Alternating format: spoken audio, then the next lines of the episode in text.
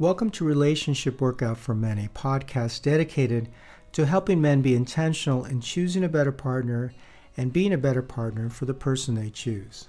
Season 6, Episode 8 Are you high or low maintenance? Let's switch gears a bit. Have you ever dated someone who felt really hard to please?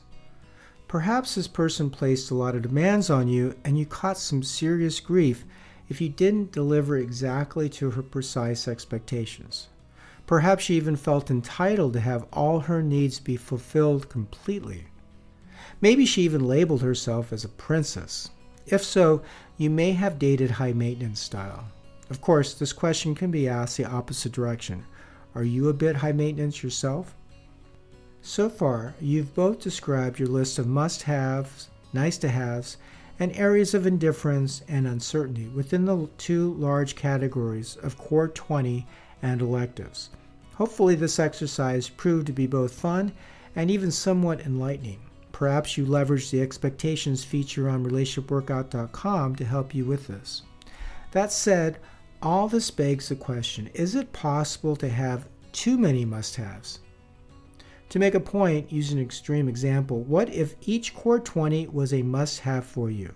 Yes, you have attached must haves across all core 20 topics, including having children, to type of house you need to live in, to must have political affiliation, to how many times you have to have sex every day. Would this be too much to ask of another person? What if you were attached to 10 out of 20 must haves? Would this be too much? How about 5? In short, there isn't a general number of what constitutes a person having too many must haves. It's all relative to what the other person can provide and where there is and there is not alignment. For example, if you both consider all the core 20s must haves and all these must haves are completely aligned, then it probably wouldn't feel like either of you are high maintenance. Unfortunately, life usually doesn't work out this way. Rather, it's perhaps more common for there to be a relationship situation where one person is attached to a list of must haves that the other person simply can't fulfill for whatever reason, which can put the relationship at risk of drowning in drama born from disappointment of those must have expectations not being met. Therefore, in this episode, we're going to explore the question do you tend to be high or low maintenance? And what about the lady you're with? Let's start by describing what does it mean to be high maintenance and what does it mean to be low maintenance.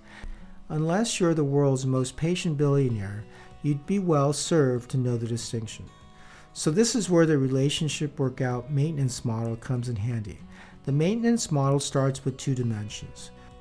There's the world of things the provider could possibly give the other person in the relationship, and there's the level of difficulty the provider has in providing this world of things.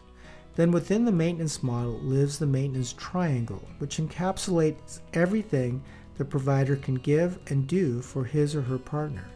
It's shaped like a triangle because it's broadest at its base. Given at the lowest level of difficulty to provide, there are the most things you can provide.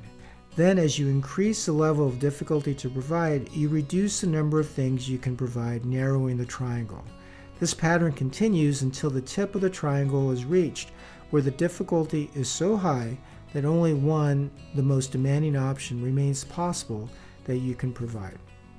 To see a visual representation of the relationship workout maintenance model, visit relationshipworkout.com slash resources. Then within and around this maintenance triangle are five maintenance regions, which are expected value add, appreciated upside, indifferent value add, mission impossible expected, and mission impossible unexpected. These maintenance regions characterize a requester's must have needs by the provider's ability to provide and the requester's ability to appreciate those things provided. To help clarify, let me explain each region in more detail so we can apply them to the discussion of whether you're high to low maintenance, starting with expected value add. Expected value add are those things expected of you that bring value to the person you're with. In reality, we all have a variety of expectations we bestow on our partners. For instance, you probably expect your partner to act with a certain level of integrity towards you. That's a fairly common one. Truth be told, a person can have a whole war chest of things expected of the other person, ranging from shared hobbies to maternal things to spiritual alignment to sexual performance. Expected value add speaks to those things expected of you, and therefore, when you do them, well, they aren't necessarily perceived as having added value. You're just doing what's expected of you. Therefore, it's unlikely your partner will show much appreciation for you doing them. Again, these are the things expected you'll do. For instance, if your wife expects you'll get the kids ready for school every morning and drive them there Monday through Friday while she gets ready for her day in the office, then she may not really show you appreciation for getting the kids ready into school every morning, as you're just fulfilling a role that you signed up for and is expected of you. Ideally, expected value add should live at the bottom of the maintenance triangle, as what's expected of you, hopefully, it is also easiest for you to deliver. But this is not necessarily the case, as something expected of you might be truly difficult for you to deliver. This isn't the optimal place to live by any stretch. For instance, let's say she expects every month that you pay all the bills, but month to month you barely make enough money to cover the bills. This is not ideal because the month you can't pay the bills, let's say you get sick or laid off, well, now what? On the other hand, appreciated upside represents the things one can do for the other that are valued but not expected. Since these things aren't expected, well, they're often appreciated as upside coming from the person that provided these things. For example, perhaps she doesn't expect you to ever buy her flowers spontaneously.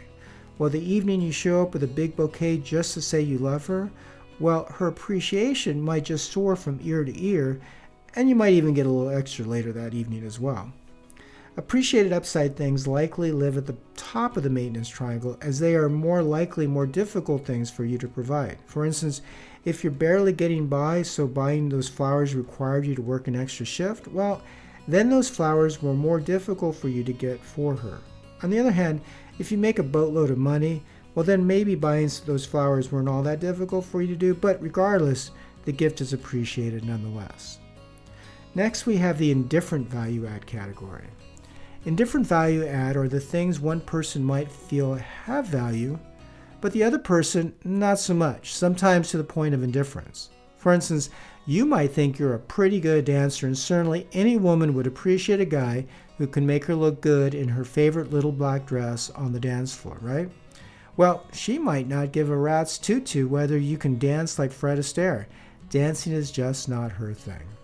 Finally, we have the mission impossible. These are the things that are just too difficult or impossible for one person to provide for the other. Whether your bank account doesn't have enough zeros, there's not enough hours in the day, or you just can't play Saint 24 7, it's simply not going to happen. Mission Impossible things live outside the maintenance triangle, but within the maintenance model as possible things that could be done to varying levels of difficulty. Actually, there is a very important distinction to be made between unexpected and expected Mission Impossible things. The unexpected things, for the most part, well, they aren't really worth mentioning. They aren't expected and they aren't going to happen anyway, so off the table they go. However, if there are any expected Mission Impossible things plaguing your relationship, then you could be in for some serious trouble. If she expects something impossible for you to provide, then it's time to slather yourself in some reality cologne.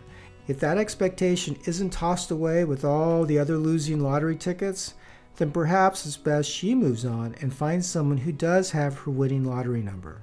For instance, if she expects to live in a zip code reserved for the rich and famous, and all your bank account and career might afford is renting on the other side of the tracks, then you might be better served letting her go to find a guy who can afford the house of her dreams.